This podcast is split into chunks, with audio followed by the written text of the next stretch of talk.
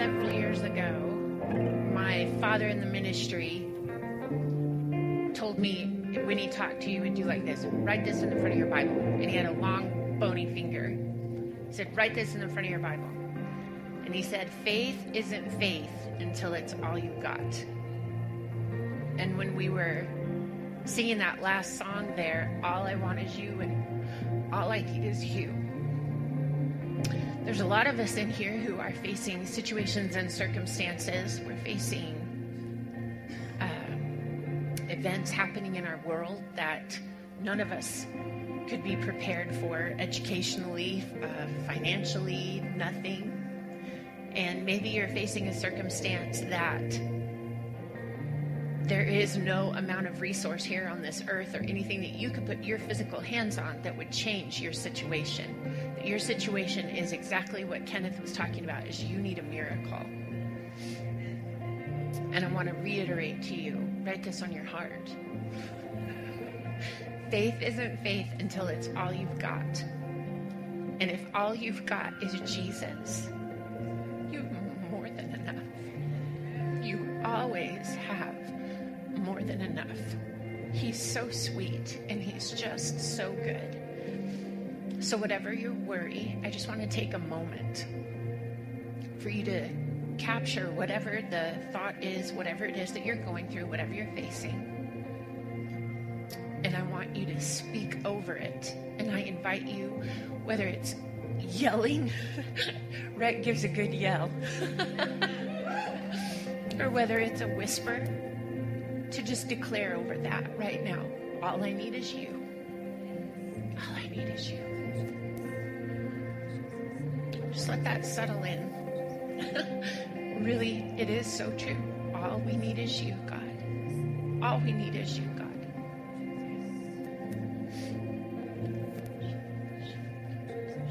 You know, there's a, a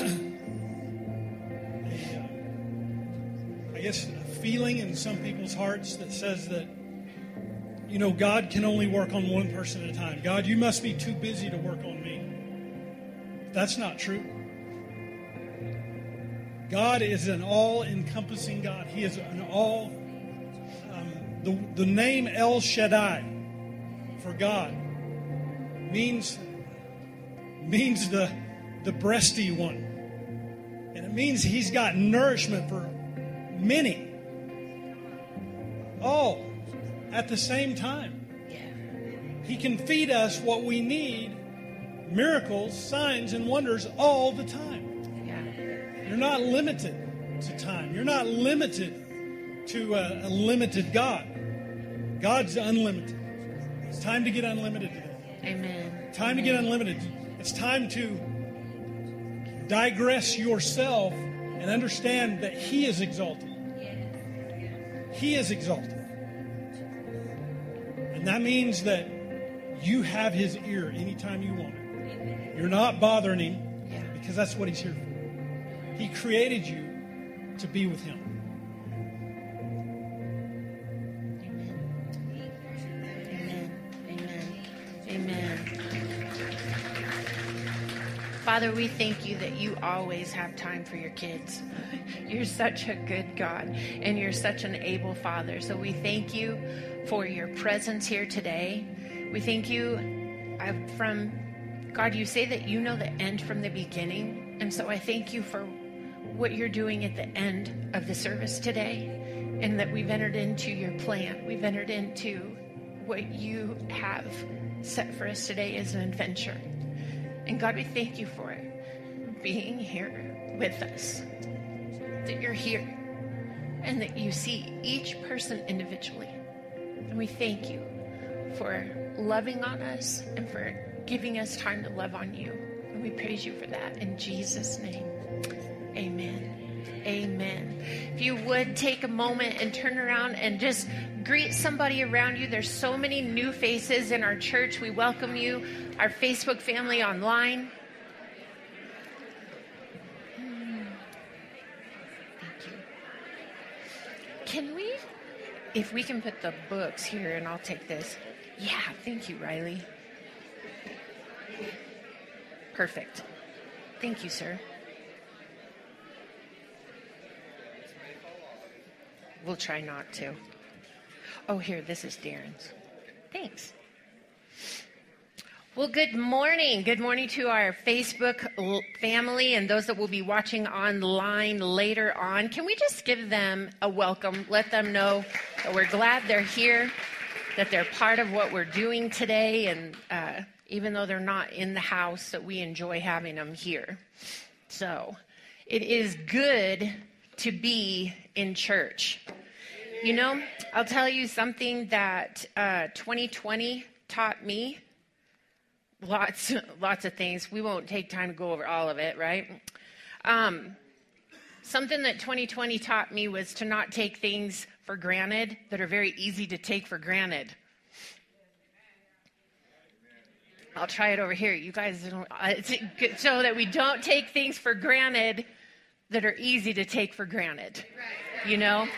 And so having church is one of those. There's a church that I follow out in uh, California, and they are not meeting today. And I just want to take a moment, because I don't know, this is just one church that I follow. And if you guys would, let us just pray. I want to pray for other churches. And Father, I pray for, I don't know, I'm emotional today, y'all. Y'all like got me during worship today. God, there are churches that are not able to meet today. And I pray for people who are still at home because they are not able to be in crowds for whatever reason that they are dealing with personally. And Father, I pray for churches all over and for people who are not able to gather to meet today. And I pray that your Holy Spirit would come and be their family today, that you would come into the room and be with them. And for church leaders who are struggling with how to handle what is going on, Father, I pray for your divine wisdom for them, how to follow after what you are doing, how to guard and protect their flock. And Father, I pray for support for them. I pray that words that people speak and not understanding, or um, just in zeal, sometimes people say things, God, that you would speak in a way that would bring support and strength to the spiritual leaders of our nation. And I thank you for that. In Jesus' name, amen. Amen. Amen. Huh. Yeah.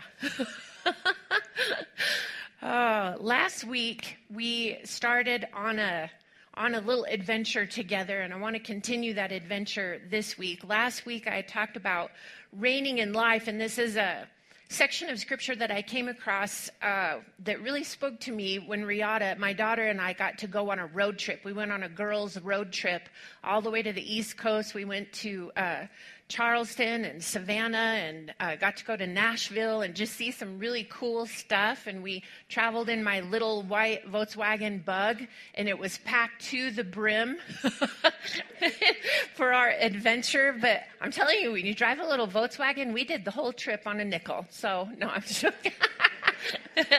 Fuel does not cost much when you're driving, which is a good thing right now, amen? Um, so anyway, we went on a little adventure, and in one of my morning uh, readings, the scriptures, I was really, really, and I still am, in Proverbs. And Proverbs, the w- the words that were sticking out to me were reigning in life. And God just kept me on that and kept me on that. So I've been meditating on this for a few months now, and he just keeps speaking to me about it. And one scripture in particular was Proverbs one one, and of course out of the Passion Translation. It says, "Here are kingdom revelations, words to live by, and words of wisdom given to empower you to reign in life, written as Proverbs by Israel's king Solomon, David's son." And then going on in Proverbs in chapter eight and verse six, it says, the meaning of life, or I'm sorry, the meaning of my words will release within you revelation for you to reign in life. And last week, what we talked about is that these, the book of Proverbs is primarily written by King Solomon, who was King David's son. So when these things were being written, what is happening is King David had raised Solomon in the royal palace, and he had raised him uh, in the environment of being royalty. I want you to think of what it would be like to live in a palace with servants and people waiting on you, and that your words, when you say something, people are, are sitting ready to hear what you're going to say, to execute whatever comes out of your mouth. And this is the environment, this is the world that Solomon was raised in. So as Solomon is being raised up, his father, King David, is raising him with wisdom to be able to live with that kind of authority and influence, and to be able to leverage that authority and influence not only for his benefit, but primarily for the benefit of the kingdom that he was going to be ruling and reigning over. So the whole book of Proverbs is filled with wisdom that is intended for those who are being raised in royalty. The Bible also says that you and I are a royal priesthood. So when we read the book of Proverbs, it is for you and I to take understanding the application in our lives that we are called by God God to be royalty. Our Father is the Heavenly Father. He is God. He is the Creator. He is the Supreme Ruler. Jesus is the King of Kings and Lord of Lords, and He is the one who gives us His identity. He says now we sit with Him, at the, that Jesus is seated at the right hand of the Father, and that you and I are in Christ. If you and I are in Christ, we are in rule and reign with Him. Amen? So when we read these things and when we read about reigning in life, it's not just for our benefit, and it's not essential that you and I learn to reign in life for our own life, for our own well-being, for our own path, but also for the benefit of everyone that God brings in contact with us, that He intends for our life to affect. Good job, Lynette. Let's keep going. Okay. So last week, what we talked about was that we need to reign over our thoughts so that our thoughts don't reign over us. And I keep referring to last week because I'm just going to keep on going. If you didn't hear last week, I encourage you to go back and listen to that, because it is a now word. It is a word that I believe that God is speaking for us right now, and it is very important. We talked about that the reason that it is important for us to reign over our thoughts, because our future is either limited or advanced by the thoughts that we give place to in our mind. So we're going to continue on that same path today. And I want to start out by asking, how many treasure hunters do we have in the room? Any? There's a few. Okay. So those of you that are treasure hunters, and a few of more of you may have heard, how many of you have ever heard of Finn's Treasure? Okay, there's a few, a few more hands up on that one. Those of you who are like, I have no idea what you're talking about. There was a gentleman named Forrest Fenn who approximately a decade ago, Uh, he was a multi-millionaire, and he wrote an autobiography, and in his autobiography, he included a poem that was written in very cryptic language. And what he was uh, putting out in this poem was that there was a treasure, a treasure that was hidden somewhere in the Rocky Mountains. From the poem, you could take it to mean that the treasure was hidden anywhere from somewhere in New Mexico all the way up into Wyoming. So it was very wide open.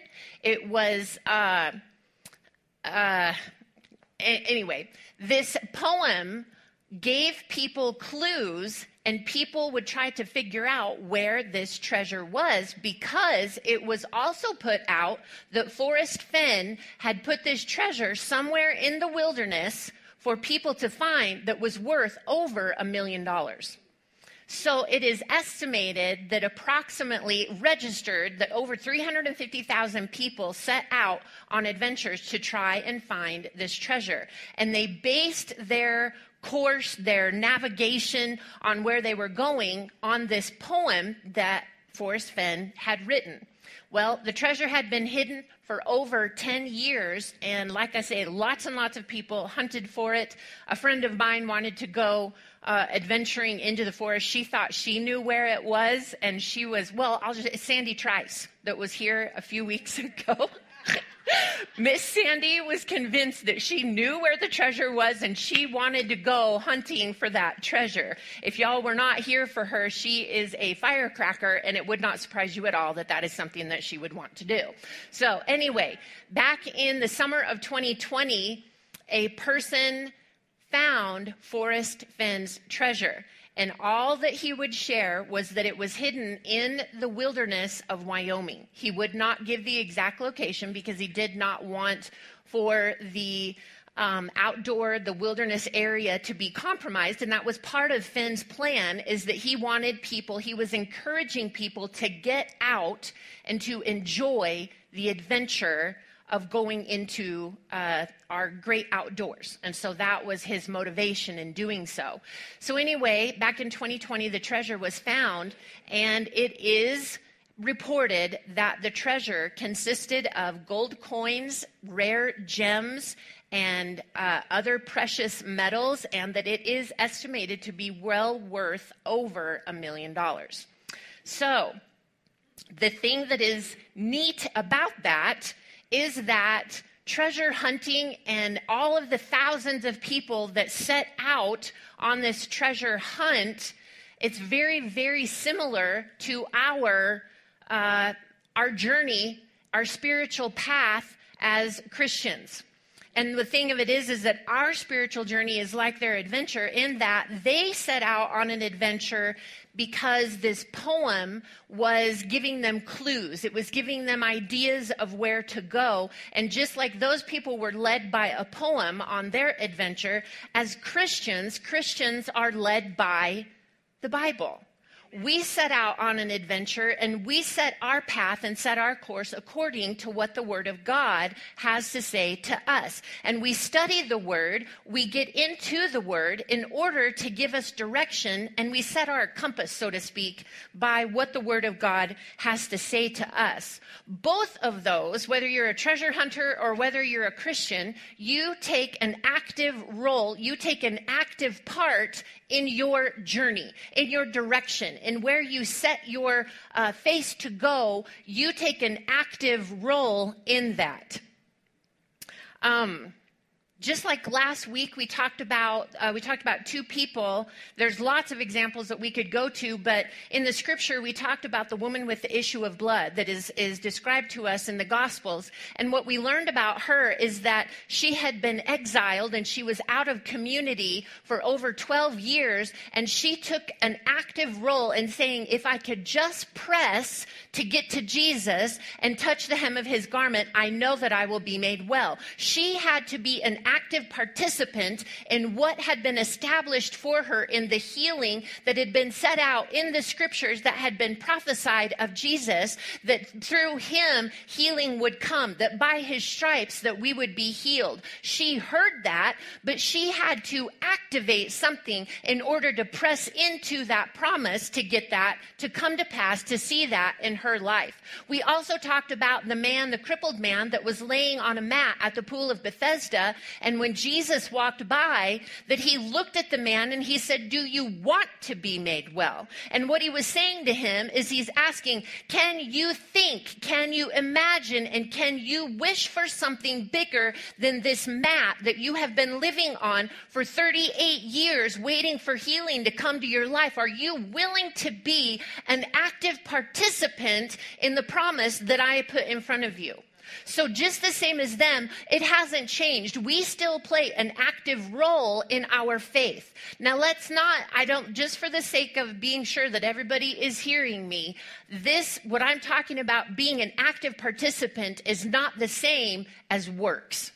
The Bible tells us in Hebrews that we cease from our works and we enter into his rest. When I talk about being an active participant, I am not talking about works as earning what God has done for us, but I'm talking about being an active participant in faith, in knowing what God has done, that it's out there, and I'm going to go find it. Amen? So you guys with me?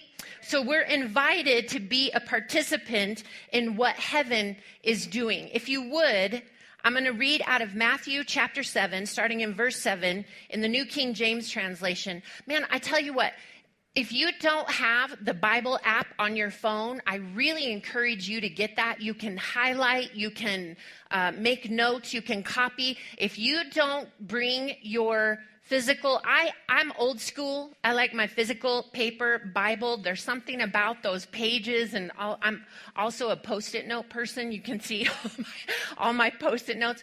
But it is so important. This is this is a little public service announcement here. It is so important that you have the word for yourself. And whether your comfort and whether your connection is with that on your phone or whether it's with your actual physical Bible, I so, so encourage you to find where that is that you make that connection with the word for yourself. So Matthew chapter seven, starting in verse seven, um, this is out of the New King James. It says, ask and it will be given to you. Seek and you will find. Um, knock and it will be open to you. For everyone who asks receives, and he who seeks finds, and to him who knocks it will be opened. Now these are the words of Jesus. Jesus is speaking to his disciples, to his followers, and he's telling them to ask, to seek, and to knock. And he says, when you ask and seek and knock, that you will receive, that you will find, and that there will be doors that are open to you, that you are given the invitation to advance and to move forward in. But what he's saying to us is there is an active role that you play in our partnership. He's saying, my Father desires to be in partnership with you, and if you would ask, he will respond. If you will seek, you will find him. If you knock, he will open the door for you, but you come in through the door. So there is a, there's the things that God is doing, but there is a part that we play in participating in what God is doing. And as we participate in what God is doing, then we become a channel for God to bring on earth as it is in heaven. So he wants to partner with us in that, and we're invited, we're invited into it. It's an open invitation, but you have a free will. Let's keep that in mind. God did not create us as robots, so it's your choice. It's your decision. It's your part to play as to whether you choose to engage, whether you choose to participate, and whether you choose to be in the game or sit in the sidelines. He gives us all that choice. We're invited to be active participants in bringing heaven to earth through not only the thoughts that we think, like we discussed last week, but also through the words that we speak. We reign over our thoughts so that we can reign with our words. God desires to partner with us so that we reign over our thoughts, so that we reign with our words in partnership with him. What he says to us is that we cannot reign with our words until we become aware of reigning over our thoughts, because every word that comes out of your mouth, every word that is spoken out of your mouth is first spoken in your thoughts. So when we learn to reign over our thoughts, then we can begin to reign with our words. The same way when you go back in the book of Genesis and God spoke and it was, God spoke and it was, God spoke and it was. The same way that God created with his words, we create with our words, because we are created in his likeness and in his image, and we are put here to continue to rule and reign with him. This is why we must seek for his words as we would seek for a hidden treasure. It is our active part to seek, to seek him out as we would for treasure. The Bible teaches how important our words are. The Bible instructs us over and over and over again how important and the weight that the words of your mouth carry. So I just want to ask you for just a moment, if you just think this morning, what what am I speaking? What are the things that are coming out of my mouth? And it can be things that are so simple and so little as when you make a mistake and you say, oh, I'm so stupid. Or when someone cuts you off on the road, oh, rackada, frackada.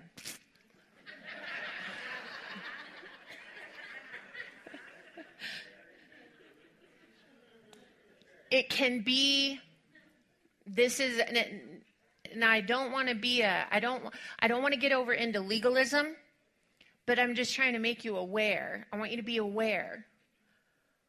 My problems, my diagnosis. Do you want it to be yours? What are you saying with your mouth? And here, here's the reason that I say that is because if we really, when we, let me ask you this, when you pray, do you desire for God to move on the words that you pray? Do you want him to answer your prayers? Okay.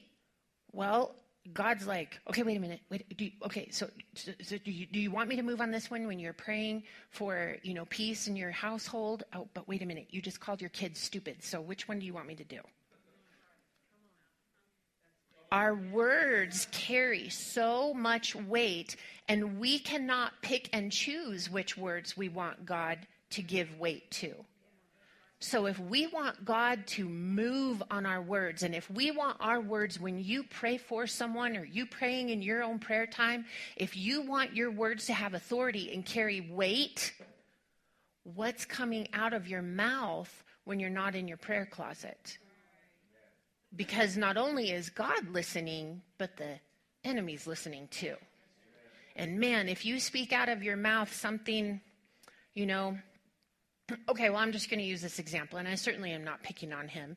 Um, I'll just say it this way. There's an individual that was in my life that uh, when we would go places, he would say, I never get, I never get waited on. In restaurants, people always ignore me. Nobody ever waits on me in restaurants. I always get this, and I, you know, he was. It was almost comical to him. Well, he kept saying it and saying it and saying it, and as we would go and eat, I noticed he would not get waited on.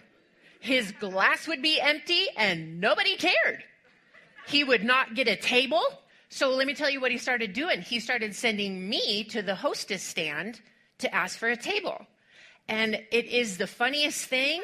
I don't know, but I can tell you, God has blessed me with a favor whenever we go out to eat.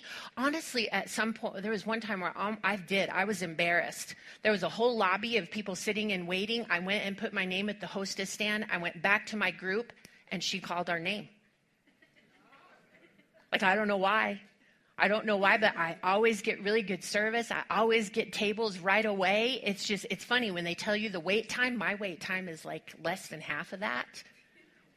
I don't know why that's a thing, but it is. It's just something that, and I can tell you one time it was used, God used it. We went somewhere with some people, and uh, it was a ministry trip, and this individual really had a desire to eat at this restaurant, and we were told there's no way you can get in. This, they're booked up. They're booked up for months. You cannot get into this place. And we thought, well, okay, we'll just walk around and look in the gift shop. Lo and behold, in just a few minutes, the lady at the hostess stand came to me and she said, how many people are in your party? And I said, four. And she said, we just had a cancellation. Come with me. Why? Because for the person that we were with, to her, she literally started crying. She was crying because we were going to get, it meant so much to her. And I felt like it was just God's way of saying, I just want you to know, I know the desires of your heart and I see you.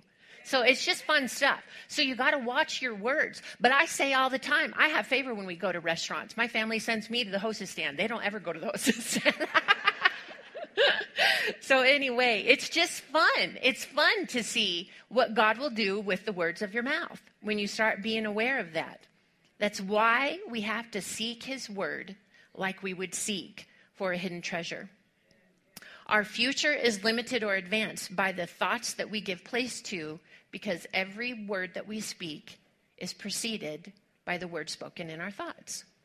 The scripture tells us in Proverbs eighteen twenty-one, out of the New King James, it says, "Death and life are in the power of the tongue, and those who love it will eat its fruit."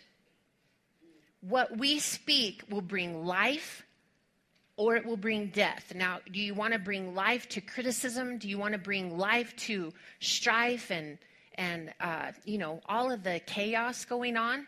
We'll just keep talking about it. You're breathing life to it. Or do you want to bring life to the things that God is doing? Do you want to bring life to healing? Do you want to bring life to joy? Do you want to bring life to peace? Keep speaking about it. Because God says this in Isaiah fifty-five, starting in verse ten. He says, "For as the rain comes down and the snow from heaven, and do not return there, but water the earth and make it bring forth and bud, that it may give seed to the sower and bread to the eater." Verse eleven, "So shall my words be that goes forth from my mouth, says the Lord. It shall not return to me void, but it shall accomplish what I please, and it shall prosper in the thing for which I sent it." God desires, if we're created in his likeness and in his image, God desires that as his words would not return to him void, his desire and his design for us is that our words would not return to us void. So we need to be speaking what we want to bring a harvest in our life. Some some of us are sitting in here right now, man, I pray on crop failure, on all of that stuff that I spoke. I, I've done that. I've prayed for crop failure on things that, that I've said, things that I've spoken out. I said um, back in, I think it was December of two thousand nineteen, I was praying about twenty twenty. You guys remember all of the prophecies that came forth about twenty twenty? Oh, it's the year of perfect vision. No one saw that coming. No one saw that. What the Lord spoke to me was not just about twenty twenty, but he spoke to me about the whole decade. And beginning in twenty twenty, what I believe the Lord spoke was that it began the decade of declaration. And what he meant by that was that he is in need and in desire of people who will partner with him in the declarations of their mouth, because there is going to be a desperate need from God for his people to partner with him in what he's doing with the words of their mouth. There's a lot of partnership with uh, C N N and Fox and A B C, Good Morning America, whatever news network you want to partner with. There's a lot of partnership in our words with all of those. There's a lot of talk about political things, a lot of talk of division of one side and another side. It is the decade of declaration. And make no mistake that your words are being used by one side or another all the time. That's the power that we carry. That is what has been entrusted to us. God desires to create through our mouth. So what are we creating? I told this story before, but uh, it's, it's a while back, we were driving toward Denver, and uh, we were driving, what's what's that highway? Uh, eighty-five. So it's, yeah, I'm looking at him like, read my mind, babe. Read it, read it. It's like, what? We're driving up eighty-five, and the reason I say that is, you know, it's a two-lane this way and a two-lane this way, and we were driving uh, toward Denver, and a young man pulled out, what kind of car was that? A Dodge Challenger. It was so new, it didn't even have plates on it. It had paper paper tags on it. And he pulled out, and I don't remember exactly what he did, but, man, he stomped on it, and he got squirrely, like, right away. And he was not driving safely. the words that came out of my mouth. I looked at him, and he was, I don't know, probably in his early twenties, something like that. And I said, that is too much car for that boy. Well, he disappeared out of our sight because he was going that fast. And we come around a little corner, around a curve, and there's all of this dust flying up in the air. And I thought, well, there must be somebody out uh, plowing the field in a tractor. That's how much dust was out there. And as we come around, there was uh, probably about a mile of fence that was taken out. And there was that shiny red Dodge Challenger out there in the field, turned upside down. And that boy was climbing out of the car. Darren looked at me, and he pointed his finger at me. He said, you just said that. I thought, oh, my gosh. So just just this past week, we were driving, and somebody was on a motorcycle, and they were driving out of control. And I, the first thought that came to my mind was, that guy is out of control. And I remembered the red Challenger, and I said, Lord Jesus, guard him and protect him. I was like, oh, my gosh. Oh, my gosh. So in uh, First Corinthians chapter two, starting in verse seven, and of course, I'm going to read this. I, I study, when I study, I go back and forth between the Passion Translation and the New King James, so that's why I jump back and forth. It just, uh, different translations speak differently. So uh, First Corinthians chapter two, starting in verse seven, it says this, instead, we continually speak of this wonderful wisdom that comes from God, hidden before now in a mystery. It is his secret plan, designed before the ages to bring us into glory. None of the rulers of this present world order understood it, for if they had, they never would have crucified the Lord of shining glory. This is why the scripture says, things never discovered or heard of before, things beyond our ability to imagine, these are the many things God has in store for all his lovers. But God now unveils these profound realities to us by the Spirit. Yes, he has revealed to us his inmost heart and deepest mysteries through the Holy Spirit, who constantly explores all things. After all, who can really see into a person's heart and know his hidden impulses except that person's spirit? So it is with God. His thoughts and secrets are only fully understood by his Spirit, the Spirit of God. When I read this, there are certain words that stand out to me, the words of hidden mystery, the words glory, to unveil and to explore. That sounds a lot like a treasure hunt to me.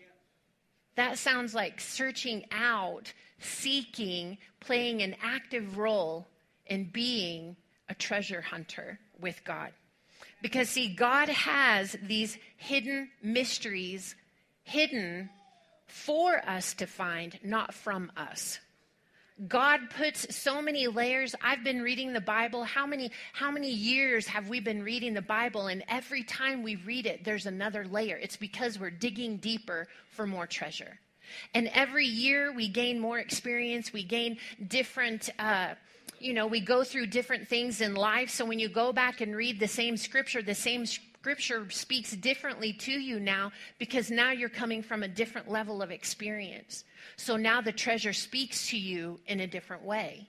But we continue to seek, we continue to ask, and we continue to knock, because that is what reigning in life is about. This is a passage in Proverbs twenty-five. In verse two, there is a passage of scripture that has been fascinating to me for quite some time. And it says, it is the glory of God to conceal a matter, but the glory of kings to search out a matter. Well, I started going on a little treasure hunt, and I was digging into this scripture. And it says to conceal, the glory of God to conceal. What that simply means is to hide. So he says it's the glory of God to hide or to cover a matter. The word matter is speech or to speak.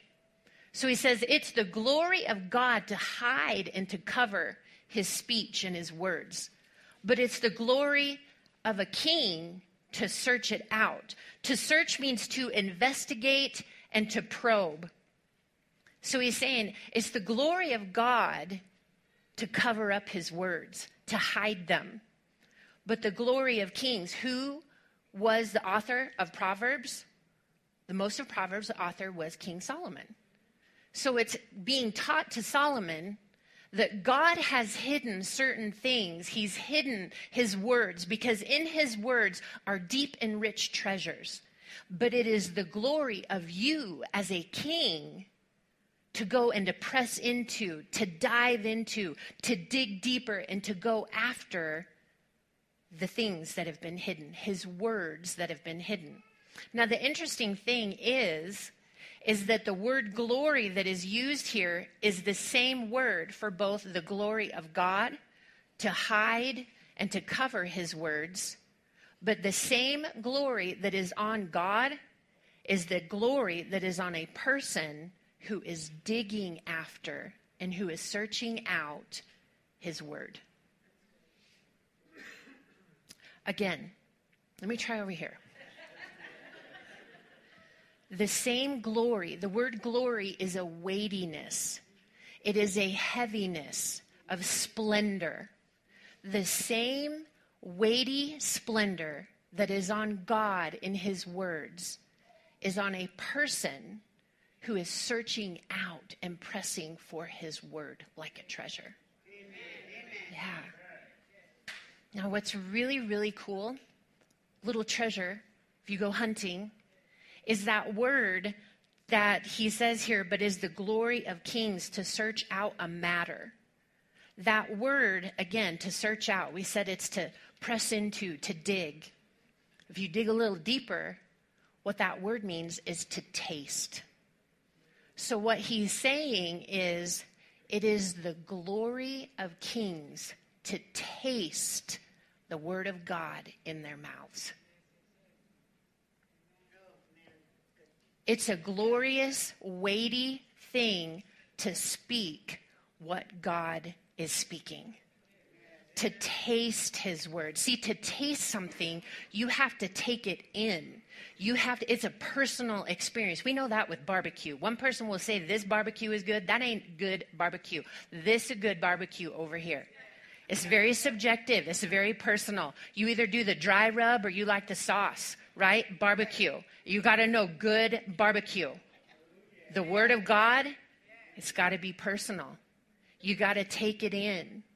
You have to have a personal experience with the word of God to experience the taste of his word. See, the Bible also tells us in Proverbs, in the Passion Translation, it says this: when you speak anointed words, we are speaking mouth to mouth.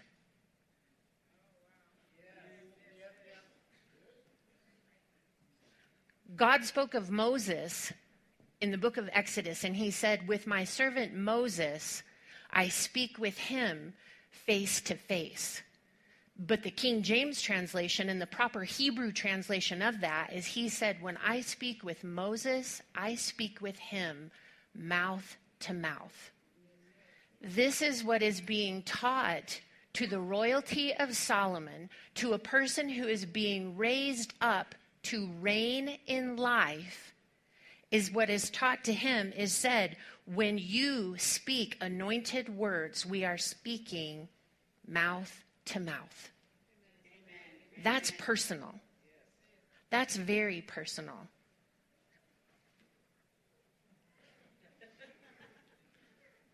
Mouth to mouth. If we want to reign in life, we will speak what God is speaking. And in order to speak what God is speaking, we're going to have to seek out his word. The same way, if, if someone came to you and said, I'm going to give you, I'm going to give you a cryptic poem. And in this poem is the path that will lead you to a treasure worth over a million dollars. How much time and energy would you put into that? I, I, I'm just going to tell you, I put, a lot, I put a lot into that. I think, man, what could you do, you know? What he's saying to us is, if you will seek and press into my word as you would a priceless treasure, you will carry the treasure of the weight and the glory of God as you press into his word. When you speak anointed words, when you speak what God is speaking, you speak with him mouth to mouth. Mouth to mouth. You taste. The scripture says, oh, taste and see that the Lord is good. How do we do that? By seeking, by asking, and by knocking, by pressing in. But see, the, the, the amazing thing is, is all of those thousands of people that went hunting for Fenn's treasure, only one person found it. But what the scriptures teaches us as Christians, as followers of Jesus Christ, that every person who presses into God, he opens to all of them. The treasure isn't limited to one person. The treasure isn't just for, for one to hoard up and to benefit one, but he opens the door to everyone who knocks. And his desire is that everyone would experience what it's like to taste the word of God. To have, I just want to ask you, have you had that mouth-to-mouth experience with God? It's not about just going through motions. Let me tell you, if twenty twenty taught us anything, it taught us going through motions isn't it. You've got to have that personal experience with God. It's got to be in you. It's got to be consumed. It has to be digested and become a part of who you are. This beautiful treasure that's been given to us. Because we ask. That's all it is, is just asking. So when you take all of that and you go back to First Corinthians, he says to us, but God now unveils these profound realities to us by the Spirit. Yes, he has revealed to us his inmost heart and deepest mysteries through the Holy Spirit, who constantly explores all things. What that said to me is that the Holy Spirit is always a treasure hunter. And when you have the Holy Spirit on the inside of you, you're on a constant treasure hunt. Always. God shows you treasures everywhere. So this morning, I want to ask, if you've never made Jesus Christ the Lord of your life, that's the ultimate treasure.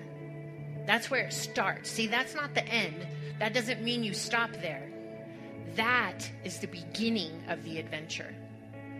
So if you've never made the personal decision, your personal choice, like we said before, it's an active choice. Some people, I, I don't know, that in our world today, there's certain parts and theologies and doctrinal teachings in Christianity that would say, well, if it's God's will, and if God wants me to have it, it's like God's like waiting with this great big train locomotive just to plow somebody over. If it's God's will, he'll run me over. That's really just not in line with doctrine from the Bible at all. The Bible teaches us to ask and to seek and to knock. To ask, to seek, and to knock. It's a continuation. It's always, it's pressing. Um, there's in, uh, I think it's in Joshua, the, the, he's put out there, it says to choose this day who you will serve. That word this day means a perpetual choosing. It doesn't mean that it's a one-time thing. That means that you're going to have to choose it over and over and over, moment by moment. When you're driving down I twenty-five, by golly, that is a great time to choose over and over and over. Whom are you going to serve? But it's our opportunity. So if you've never, in your choice, said, I, I want to answer the call when Jesus says, come and follow me. I want to say yes, and it's my choice. Today I'm choosing to say yes.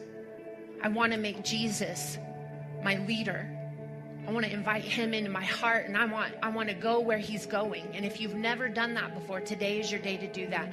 And I'm not going to ask everybody to bow their heads and to close their eyes. I understand that there's a time and a place for that, but in a way that kind of puts off, it sends a message that it's a secret.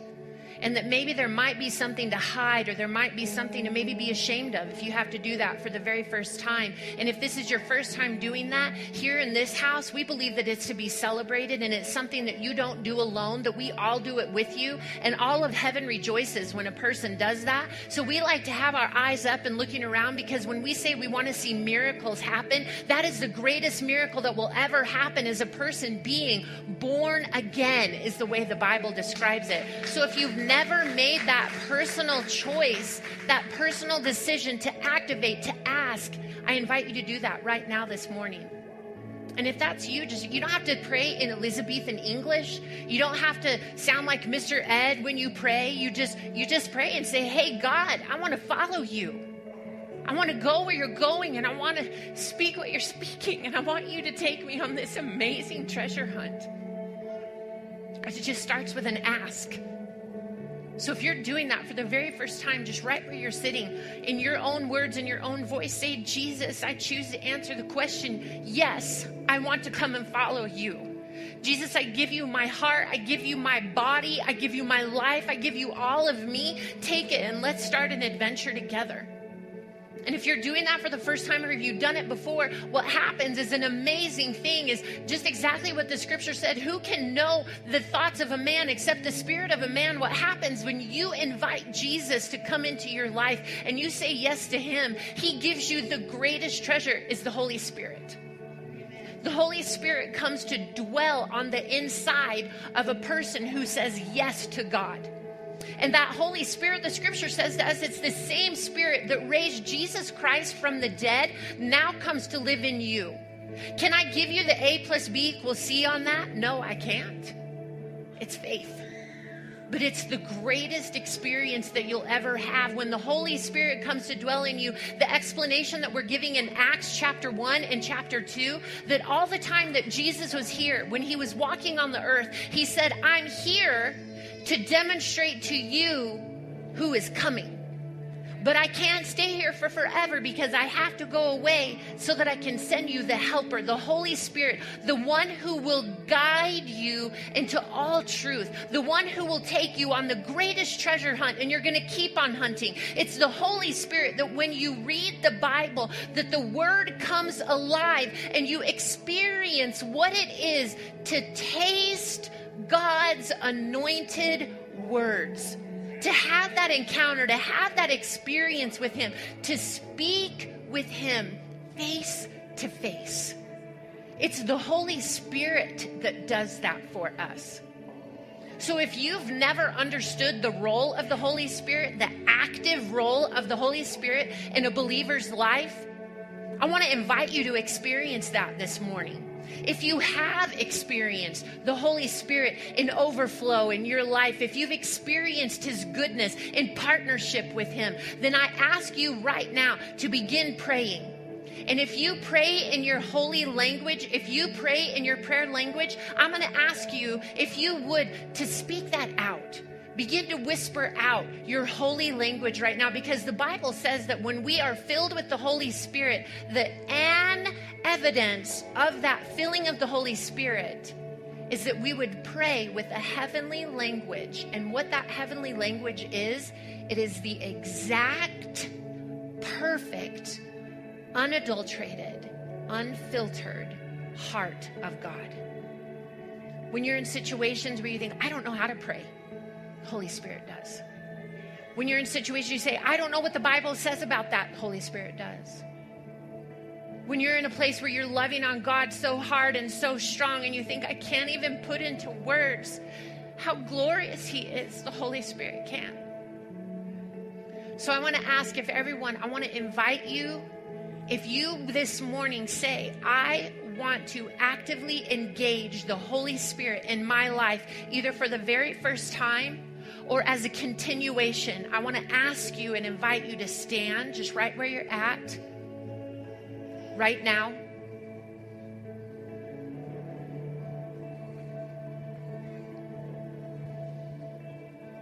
We're going on a treasure hunt with the greatest guide that ever could be. Now, for those of you who have the Holy Spirit activated in your life, I'm asking right now for you just to begin to pray and that beautiful heavenly gift that he gives to you. The greatest thing, though, is that in Acts, Jesus tells the disciples, I want you to go and I want you to wait for me, because the Holy Spirit is coming. And when he comes, the way you're going to know it is you're going to be filled with power. Power. It's that power. It's that experience of God. It's the tasting him. It's the knowing him. It's the experiencing him. It's the taking him in. Your own personal encounter with him. And right now, Father, I ask in Jesus' name for everyone around the room. And I want to I want to ask you if you would be really brave. For some of you, this isn't a big deal. For others, you're like, that's pretty big there, Lynette. If I were to say to you, I'm going to give you a gift, and it's the most beautiful gift, your expectation would be to put your hands out just like this. So I want to ask you, if you would this morning, if you're receiving, I invite you just to put your hands out just like this. As a sign to God, I'm coming, and I'm asking, and I'm seeking, and I'm knocking right now, God, and I'm asking you to show me your treasure. Let me experience your treasure this morning, God. Holy Spirit, just come and do what you do. Ask him with your hands out, with your heart open, just like we sang this morning. Fill me up to overflowing. Say that with your words. Father, fill me up to overflowing with your Holy Spirit. Let it flow from me. Let power flow from me. Let me taste your words. God, I'm asking and I'm seeking this morning to taste your goodness. If you've desired to have a tangible experience with God where you feel him, tell him that right now. Tell him, God, I want, I want to, I want to experience you like I never have before. Pour out for me right now, God. Pour out for me. Holy Spirit, come and just do what you do. God, come and move in this room and love on people the way that you love on people. And remember what I said before, it's not just for the chosen. It's not just for special people. You are special people. You are God's chosen. And if you're standing right now, it's because God is calling you. And you're standing in expectation. And God always, always answers. So right now, clear out. I feel like some of you need to clear out your expectation. Like if you feel like there's going to be fireworks going off in the room, or there's going to be a great big boom. Maybe there is on the inside of you. And that's wonderful. But maybe some of you just need peace. And God's going to pour out power and peace to you right now. But don't ask small. Don't ask small. Ask big. When you ask of God, he is a big God. So ask big. Father, pour out in this room. Pour out in this room. And for those of you who maybe are receiving the Holy Spirit for the very first time, on the inside of you, you may be hearing words. I got to pray with a little boy one time. It was so precious. I prayed with him. He wanted to receive the Holy Spirit in fullness. And as I prayed with him, he looked at me with great big brown eyes and he said, Pastor, there's somebody on the inside of me speaking German, but I don't speak German. And I said, that's so neat. That's the Holy Spirit. So just go ahead and say what you're hearing. It sounds like gibberish on the inside of you. Mine, I think, sounds like a mixture between Chinese and American Indian. I don't know what tribe. But it's an unfamiliar sound. It's your heavenly language that becomes familiar as you give words to it. So let's be still for a moment. And if you desire that, partner with me right now, partnering with the Holy Spirit for you, and we're going to ask together. Father, in Jesus' name, For every person in here who has received your Holy Spirit, you give without restriction the gift of praying in a beautiful heavenly language. What the Bible calls praying in tongues, praying in the Holy Spirit. And it is the tool that is given. It is the only gift that is given for the edification and the building up of yourself in partnership with God. So, Father, for every person who desires that right now, and if that is you, I want to know who I'm praying for. I'm going to ask you just to stick your hand up in the air. Yeah? Yes? Yes? Yes, yes, yes, yes. Okay. So, I want uh, everybody that has your hand up, keep your hand up. And those of you who have had your prayer language released, I want you to look around and find somebody with their hand up. There's hands back here in the back. There's hands over here. And there's several hands back over here. And if you at home are uh, raising your hand right now, just stretch your hand toward your phone or your screen, whatever you're watching with. There's a hand up in the media booth back there. I need somebody to go to the media booth. So if you have received that and that's flowing in your life, I want you to go to a person who has their hands up right now, and I want you to just put your hands toward them in a church-appropriate fashion. And here's what I want you to do. We're going to pray together for them. And as we pray, I want you to begin to pray in your heavenly language, because once they hear the language of that kingdom, oh, it just comes right out and it's super easy.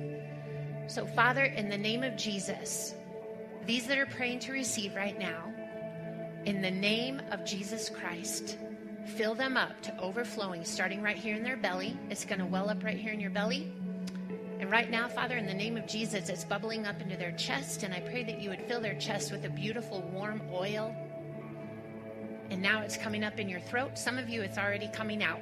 It's already there. That's good.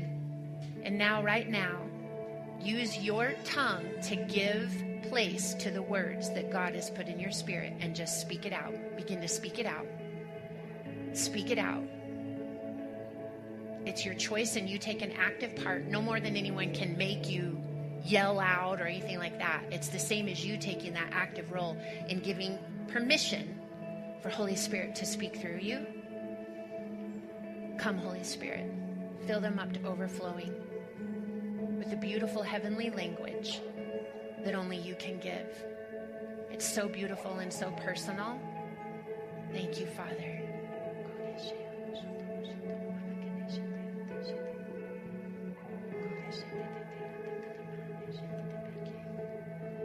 When it starts flowing out, I want you to stick your hand up in the air, either those that are praying with you or the person who is receiving. There you go.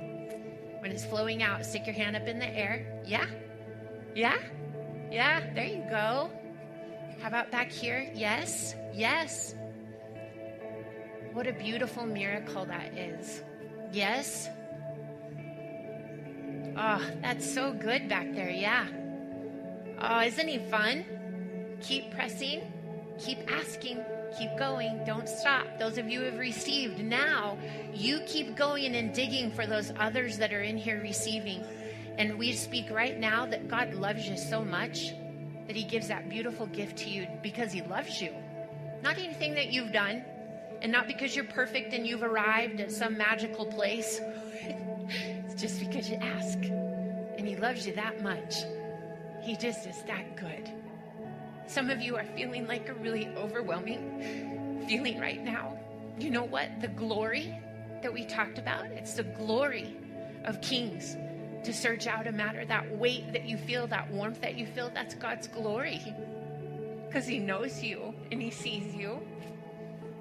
So he puts his glory and he shares it with those who are seeking after him. Oh, he loves that. It's a beautiful thing, huh? Thank you, God. God, I thank you for what you're doing and how you're moving in this room.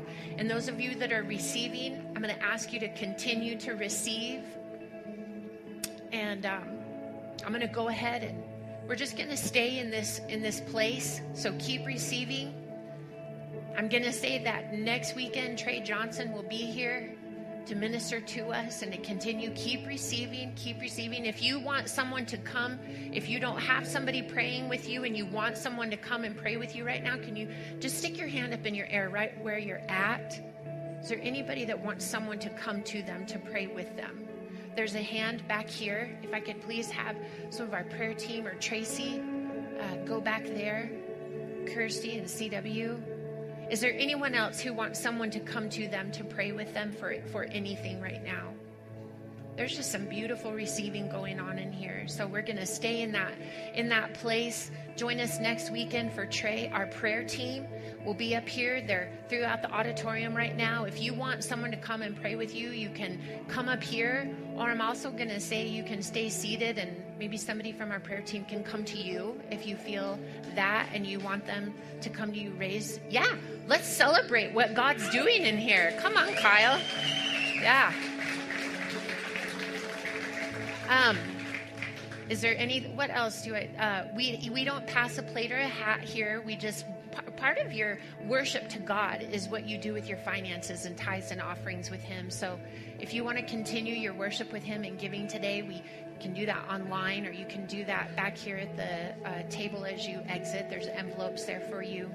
Our prayer team is here to pray for you, to love on you, to help you to know what the Word of God says for your situation, or to help you partner with what God is saying over your situation. Um, uh, we uh, we are right now, Darren and I, on Table Talk on Wednesday nights at six p.m. on Facebook Live. We're talking about the Holy Spirit. We're, our whole thing that we're doing right now is Adventures with Holy Spirit. And so you can tune in to Facebook Live on the church page, and we just talk. We sit at our kitchen counter, and there's people from all over the United States that join us at the table. So we invite you to join that conversation. It's lots of fun. Um, am I forgetting anything? I think that's good. So for all of those of you that are joining us online, we stretch our hands toward you right now, and we pray for an outpouring of Holy Spirit where you're watching from, whether you're watching live or whether you're watching at another time. We pray for Holy Spirit to pour in on you where you're at and to flow out of you in power. In Jesus' name, all of you that received, all of you that participated and took an active role this morning, I declare in the name of Jesus that you are sons and daughters of revival. You are sons and daughters of fire. And for those of you that are here and you're spectating and you're checking this out, keep spectating, keep coming back. We welcome you. We love for you to come and check it out. And you come and sit here for as long as it takes. And if you have questions, come and ask. We love having you here, and we welcome you here in our home. You guys have a great rest of your day. Come up and get prayer if you need prayer. We're going to have a baby dedication as soon as we're all done in here, and you're welcome to stay and be witness to that as well. So we love you all. Have a most beautiful day, and we'll see you next week.